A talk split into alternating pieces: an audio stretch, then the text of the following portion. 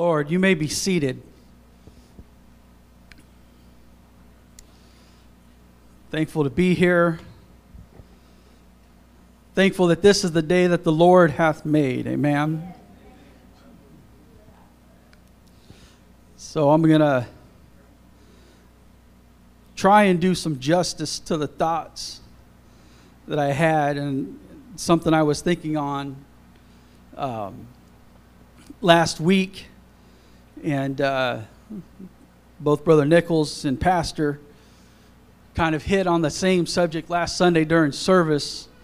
And so I just continued on with that thought and that, that, uh, that idea. And, and uh, I thought I was going to have a little more time in preparation uh, to kind of really finalize what it is I, I have on my heart.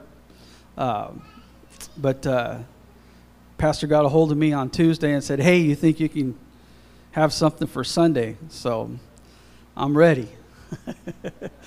I hope I hope God is here with me today because I'm going to need him to be here with me right now and, and kind of convey this word, amen. Because I don't want it to be my words, but I want it to be his words this morning, amen. So I'm just going to pray real quick over us that, that God is going to bless us today in this, this morning service. God, I ask that you be with us here in this place. God, let your spirit overshadow us this morning, Lord. Let your let your spirit guide us this this morning in your word. Hallelujah, Jesus. I want to express your thoughts this morning, not my thoughts, Lord. And I want your people to receive your word, Lord Jesus, today. Bless each and every one of us here in this place, and we give you praise and glory in Jesus' name. Amen. So I'm going to be reading two scriptures and um, I don't have as many notes as I thought I was going to end up having. And um, I had got up this morning and was like, oh, I have more ideas. And I started trying to add to, and I, and I just, you know, ran out of time. And um, I was up late last night. I couldn't sleep. That, that this idea and and what I want to convey and, and bring across this morning was just weighing on me last night. And for hours, I just stayed up. I finally got up and I just started, you know, trying to put more thoughts in, into, into this work. And um, so I just pray that God take control right now, Lord. Let your, let your word come through. So Romans 12, 1 and 2 says that I beseech you, therefore, brethren, by the mercies of God, that ye present your bodies a living sacrifice, holy, acceptable unto God, which is your reasonable service. And be not conformed to this world, but be ye transformed by the renewing of your mind, that ye may prove what is that good and acceptable and perfect will of God.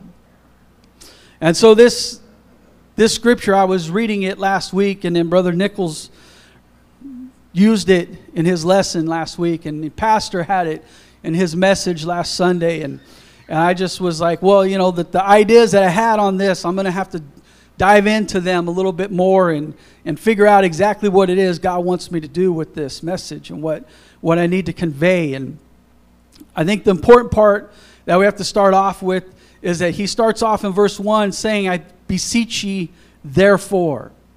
Whenever we see the word therefore in the Bible, we need to ask ourselves, what is it there for? What is it there for? Right?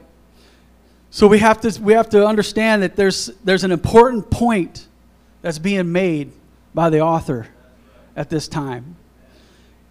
So he says, he starts off, he says, I beseech you, therefore. In other words, pay attention. Pay attention to what I'm about to say because there's a, there's a specific meaning to what I'm, have to, what I'm having to say, right? The book of Romans is probably the most powerful summary of the Christian message in the entire New Testament. You see, it was written for both the Gentile and the Jew. It was written as an understanding. You see, Paul was speaking mainly to the Gentile. Now, the Gentile didn't know anything about the law, Gentile didn't know anything about God right? Gentile doesn't know anything about sin. If you go out into this world and you start to witness to someone, you start telling them, hey, what you're doing is wrong and you're living a sinful life, they have no idea what you're talking about unless they've already had some kind of revelation about God and the Bible, right? So Paul starts off this book of Romans as a powerful summary of the Christian message. So he is moved by a deep longing to proclaim the gospel of salvation by grace, justification by faith, and the atoning work of Christ alone. So, what does that mean? What does all that mean? You see, Romans was to show the Jew and the Gentile that you were both condemned before God because you have not obeyed the law of the Scripture. Whether you knew it existed or it didn't, doesn't matter. The Scripture existed, God's Word existed, whether you knew it or not. Now, the Jews knew it, and they chose not to obey, right? And the Gentiles didn't know it, but that didn't mean that they were relinquished from condemnation, right? So Paul's saying here, look, you are both condemned by the scripture. Romans 3 and 20 says it this way Therefore, by the deeds of the law, there shall no flesh be justified in his sight. For by the law is the knowledge of sin. So we understand what sin is. So as soon as we're introduced to the law, we can no longer claim ignorance of the law. we can no longer sit there and say, Well, I didn't know, right? I mean, even in the Jewish faith, there's, a, there's an age, right? An age of atonement, an age of reckoning, right? An age of accountability. There's a time where we say, okay, up until this age, you're not accountable. But from this point on, you are now fully accountable for, for the law. You're now fully accountable for your own actions. You can't blame anybody else anymore. You are now accountable for your own actions. So, what else does Paul say about the scripture here? He also talks about the law written in the heart. This is where he's reaching out to the Gentile. He's saying, You know by conviction when something is right or wrong. Without even knowing what the law states, without even knowing the scripture, you know by conviction in your heart what is right and what is wrong. And when you choose to do it and when you choose not to do it, you are sinning against the very conviction that you feel within you.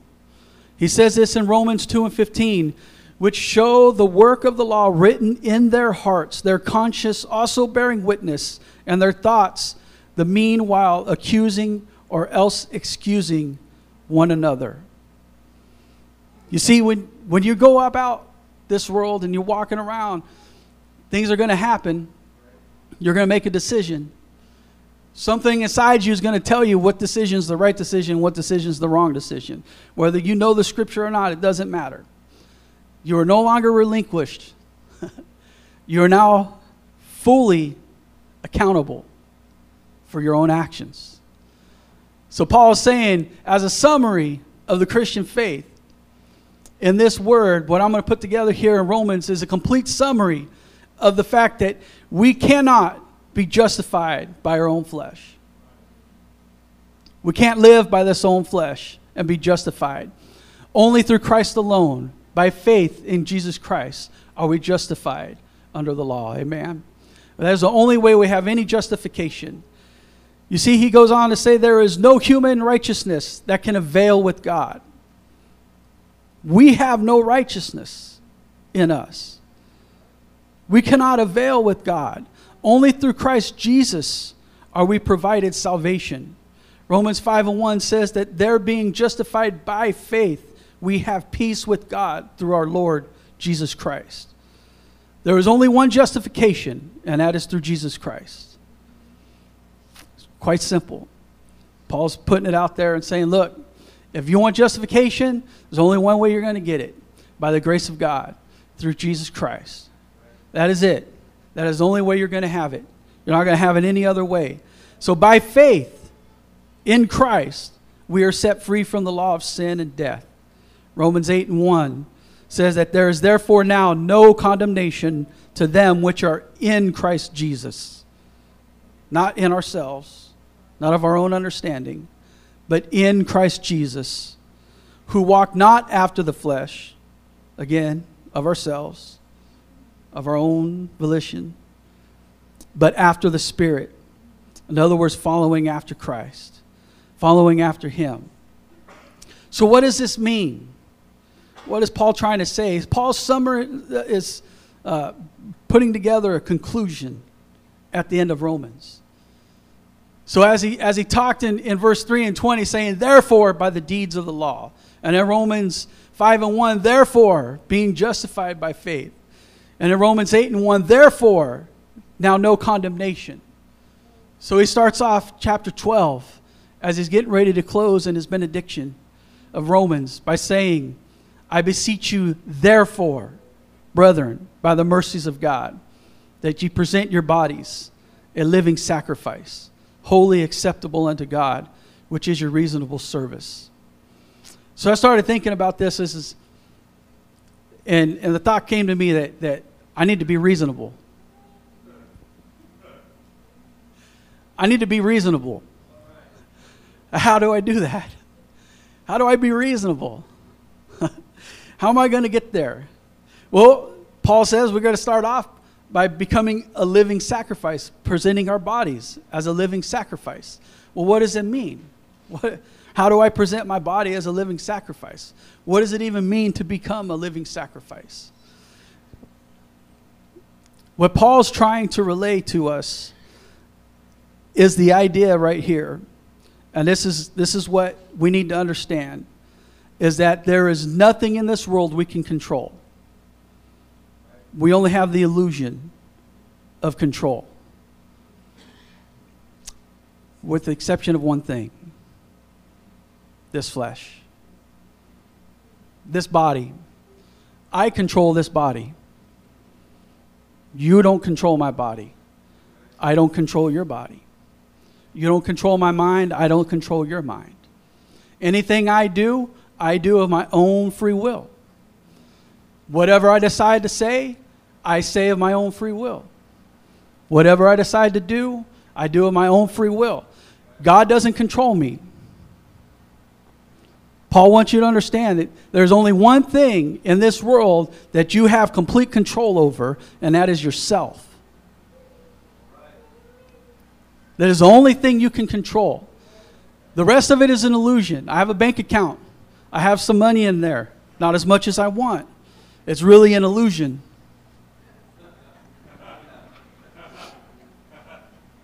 It's really not mine. Man, I'm not going to go there this morning. Praise the Lord. but you see, we, we are not born of the Spirit, we're born of flesh and bone. Spirit is something completely different.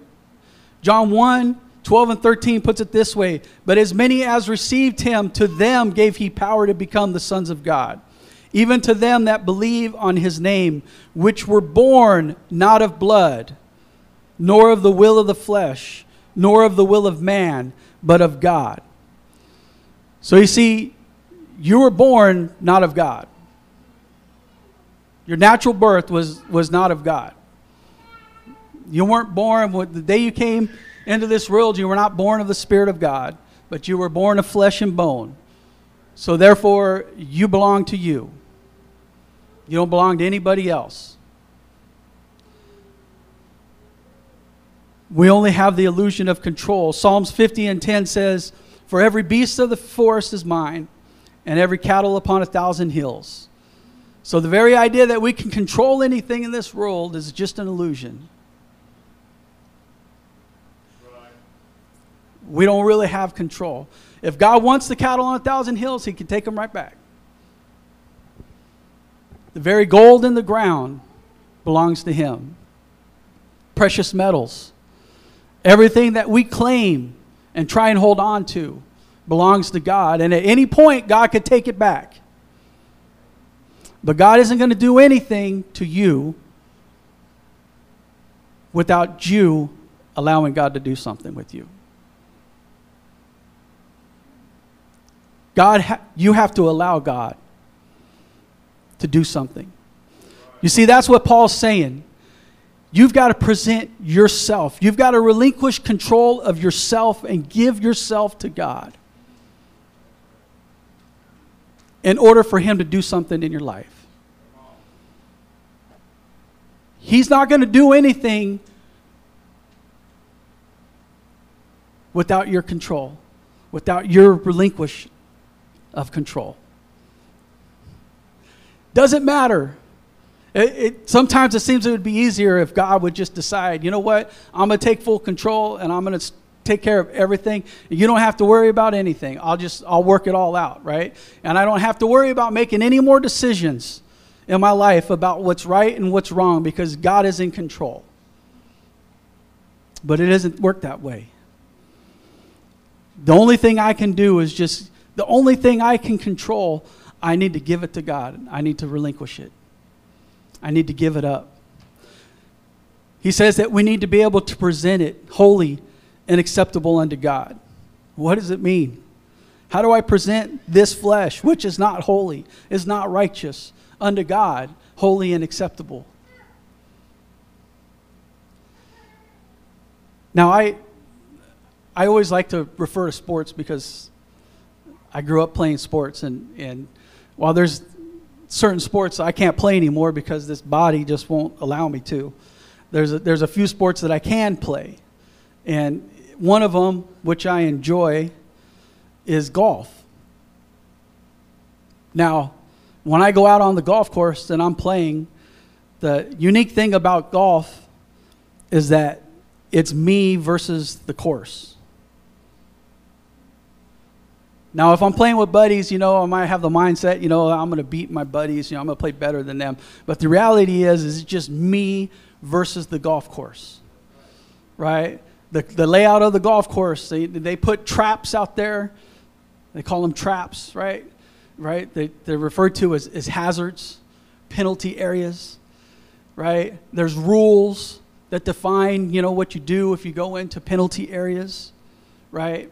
And so when something happens and I go into a penalty area, there is nobody's fault but mine. I'm going to blame the wind. Oh, I gust of wind, got, got my ball, blew it into the water.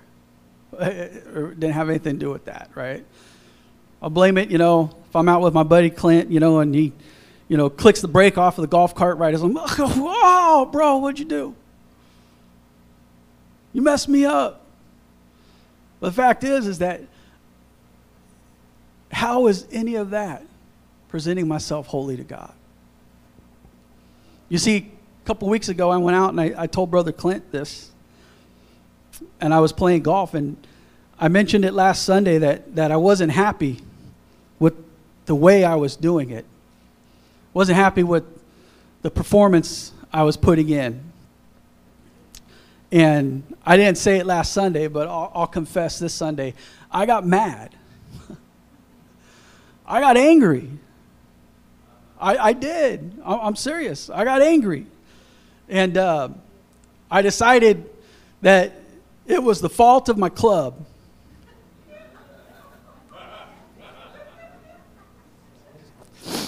Jesus help me this morning. And so I didn't mean to take it out on my club. But I did rather angrily throw my club at the ground. The club didn't survive. It, it snapped in half. That wasn't my intention. I needed that club at least another 10 times the rest of the round. All I did was hurt myself. And as I walked to the next tee, and my, my buddies that I'm playing with, my, my good friends that I, I, I play with all the time, I knew that they understood that that was not in character for me. And so when I got to the next tee box, I, I had to apologize to them and say, I, I apologize, guys. It, it's okay to be frustrated, but I should have never gotten angry, right? And my buddy said, Well, so much for your club.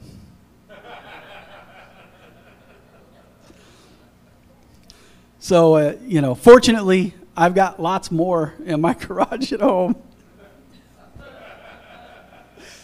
My wife wished I didn't have that many.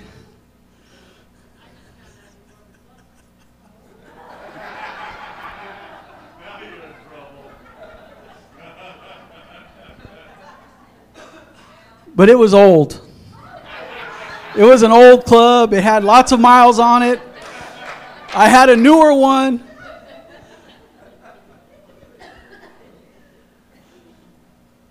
But you see, what I'm trying to get at is, is, is while I'm out there doing my thing, something I enjoy doing, something I, you know, lots of times will tell people I love to play golf. And I, I began to think about when I was reading the scripture how was anything I did that day holy and acceptable unto God?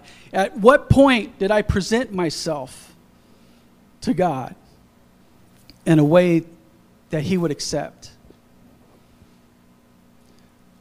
And I, I, I kind of started to feel it a little conviction, right, about being better.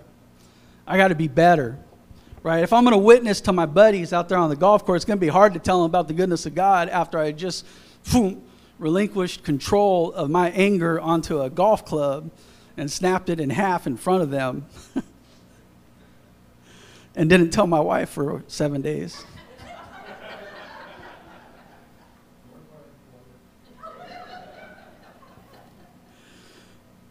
But Paul says that we have to present our bodies a living sacrifice. What does it mean to sacrifice something? It, it, it means to just, to just give it Give it up. We have to give up control. We have to give up control to God so that God can do something. And when God does something with our life, we now become holy and acceptable unto Him. And he, Paul says, hey, it's just your reasonable service. I'm not asking for too much here. You should understand it is just your reasonable service. So I came up with this thought. I'm like, well, I need to be reasonable. I need to be reasonable. If I'm going to present myself as a sacrifice, if I'm going to give up control, I need to be reasonable. And so, how do I do that? How do I present myself to God?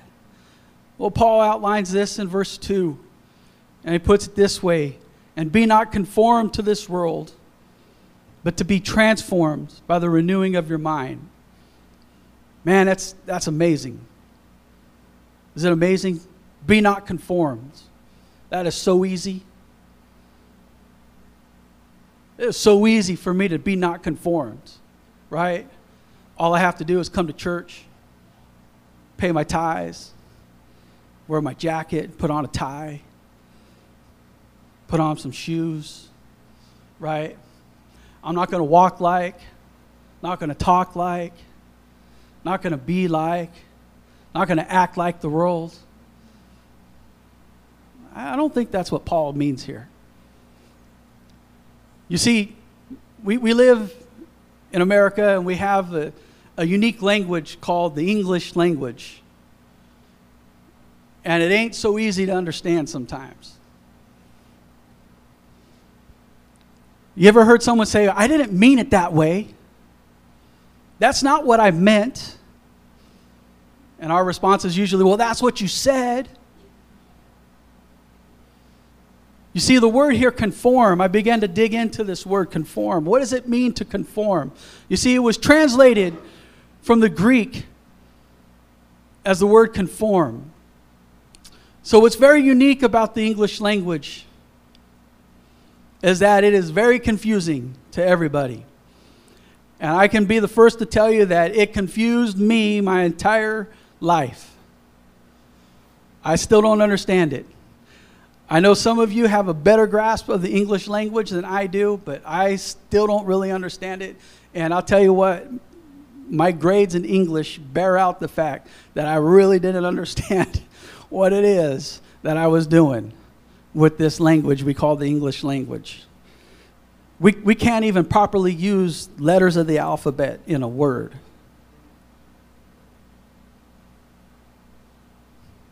The letter F isn't even in the word alphabet.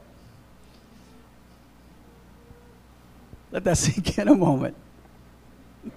The letter F is not in the word alphabet. I think that our forefathers just decided we wanted to confuse the rest of the world so that if they ever thought they could come here and understand what we're saying, they'll have no clue. And that's what the English language is. Because if you talk to people from other countries, when they come here, they talk about how hard it is to learn the English language because we make it so confusing. So when we have the word, this is a verb, the word conform, we use verbs in two forms transitive and intransitive. Isn't that cool?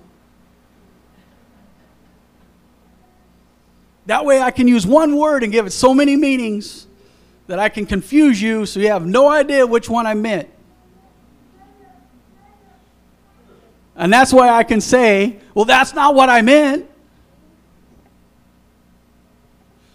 So when Paul says here, be not conformed, well, what is he saying? Well, he's not talking about don't dress like, don't talk like, don't look like. I'll tell you something. You know what? Jesus talks about a parable in the book of Luke. I'm just going to read it. it. says that two men went up to the temple to pray, one a Pharisee, the other a publican. The Pharisee stood and prayed thus with himself God, I thank thee that I am not like other men, extortioners, unjust, adulterers, or even this publican. I fast twice a week. I give tithes of all that I possess. He was conforming. He was conforming to the law. But his heart wasn't given unto God. The scripture says that the publican standing afar off would not lift up so much his eyes unto heaven, but smote upon his breast, saying, God, be merciful to me, a sinner. Jesus says that I tell you, this man went down to his house justified. You see, Paul's saying you can not look like, not talk like, not be like the world, and still God doesn't know you. That's right.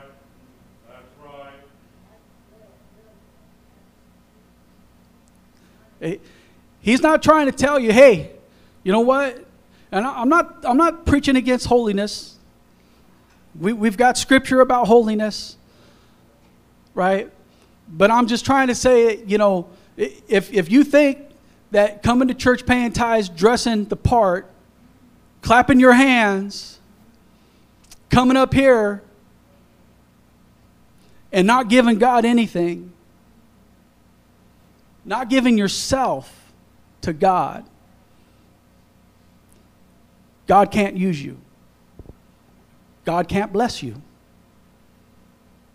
God can't do anything to you unless you give Him control over you. So when Paul says, be not conformed, he's not talking about the transitive verb, but he's talking about the intransitive verb. See, a transitive verb is an action when the verb passes from the subject to a direct object. Right? The subject being not like, the object being in the world. But an intransitive verb, an intransitive verb,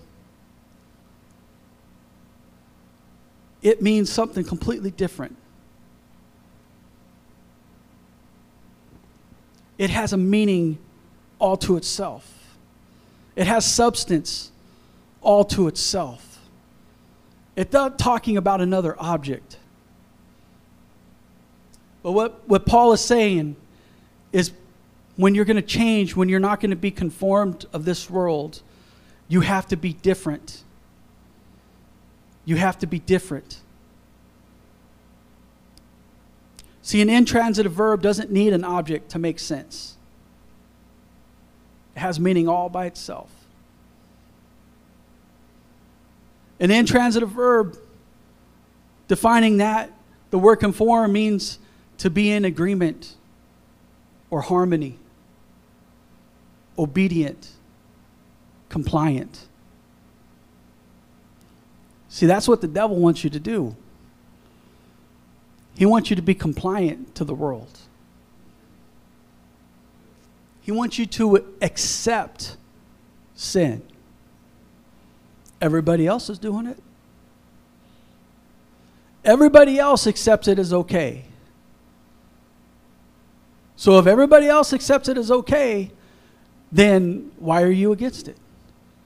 Because God says that if I'm going to present myself to Him, that I need to completely change my life. I can't just change the outward appearance, but there's things in this world that I just cannot accept at all.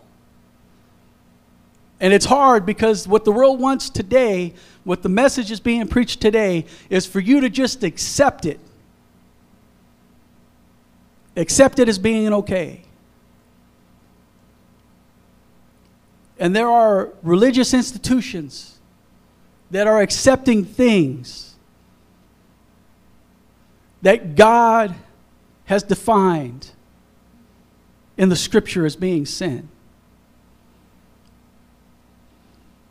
In 2015, I was working at a healthcare institution in town, and I won't say the name. And we had to go through training on how to accept transgenderism. They had to train us.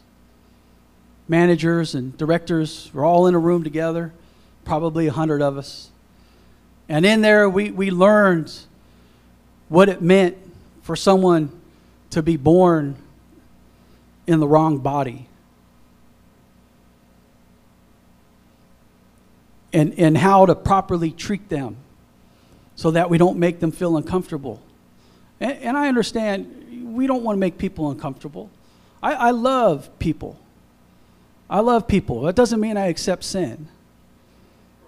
It doesn't mean that I accept their way of life as being acceptable unto God right? But it doesn't mean that I put them at a distance and I don't love them. I do.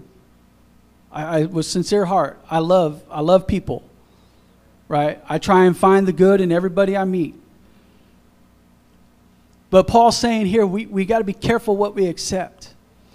And, and I'll, I'll tell you this in that room of a hundred or so people, there might have been three or four who completely buy in and believe it, and the other 96 just accept it.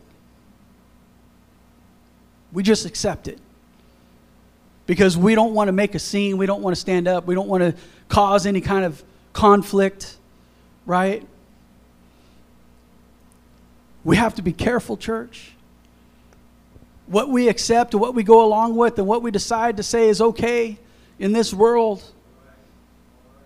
there's going to come a time when, when you choose not to stand up for God today, that there isn't going to be anybody left with you tomorrow. There's going to be anybody left with you tomorrow to be able to stand up.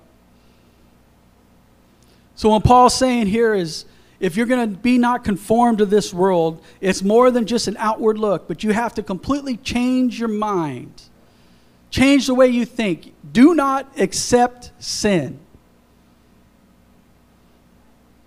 Period. We have to not accept it. And he says the way to do this is to be transformed by the renewing of your mind. Again, another verb. and in the intransitive use of the word transform, simply means change. We have to change we have to realize that the way we came into this situation cannot stay that way. And we have to completely change our life. And he says the only way to do that is through the renewing of your mind. And it's not easy to do. I, uh, I don't know if I've had any success this week, but I started a weight loss program. In fact, I, I know I did not completely stay successful this week. And in this weight loss program, which is offered free through my work, um, through my health insurance, I uh, had to watch a series of videos. And this isn't like a diet plan where they lay stuff out, but this is a, a bunch of psychologists telling you how to change your thinking about the way you eat. Well, it didn't work week one. Because one of the first things it told me I needed to do was to do a sugar reset. I was telling Brother Nichols yesterday morning. I was supposed to do a sugar reset. And that lasted for about eight and a half hours. Day one. I made about eight and a half hours. I couldn't take I couldn't do it anymore. Why? Because I, I don't have it in my mind yet. Not yet. I still crave that sugar. I'm not quite ready yet to change. You see, Paul says that we have to change our mindset. We have to completely change. And it isn't easy, it doesn't happen overnight. When a newcomer comes to church and they get saved, and filled with the Holy Ghost, it doesn't happen overnight. That's right. But it is an ongoing mindset. Yes. Ongoing mindset, something we have to do. And I'll close with this, as I've, I've run out of time.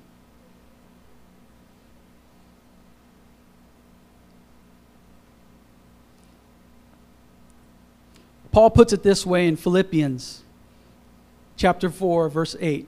Finally, brethren, whatsoever things are true, whatsoever things are honest, whatsoever things are just, whatsoever things are pure, whatsoever things are lovely, whatsoever things are of good report, if there be any virtue, if there be any praise, think on these things.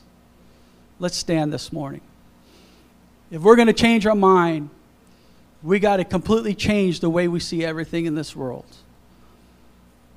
And we got to focus on God, focus on the Word, focus on what is true what is honest, what is pure, what is good, what is virtuous, and give up control. the hardest part give up control of myself and give it to God. Amen.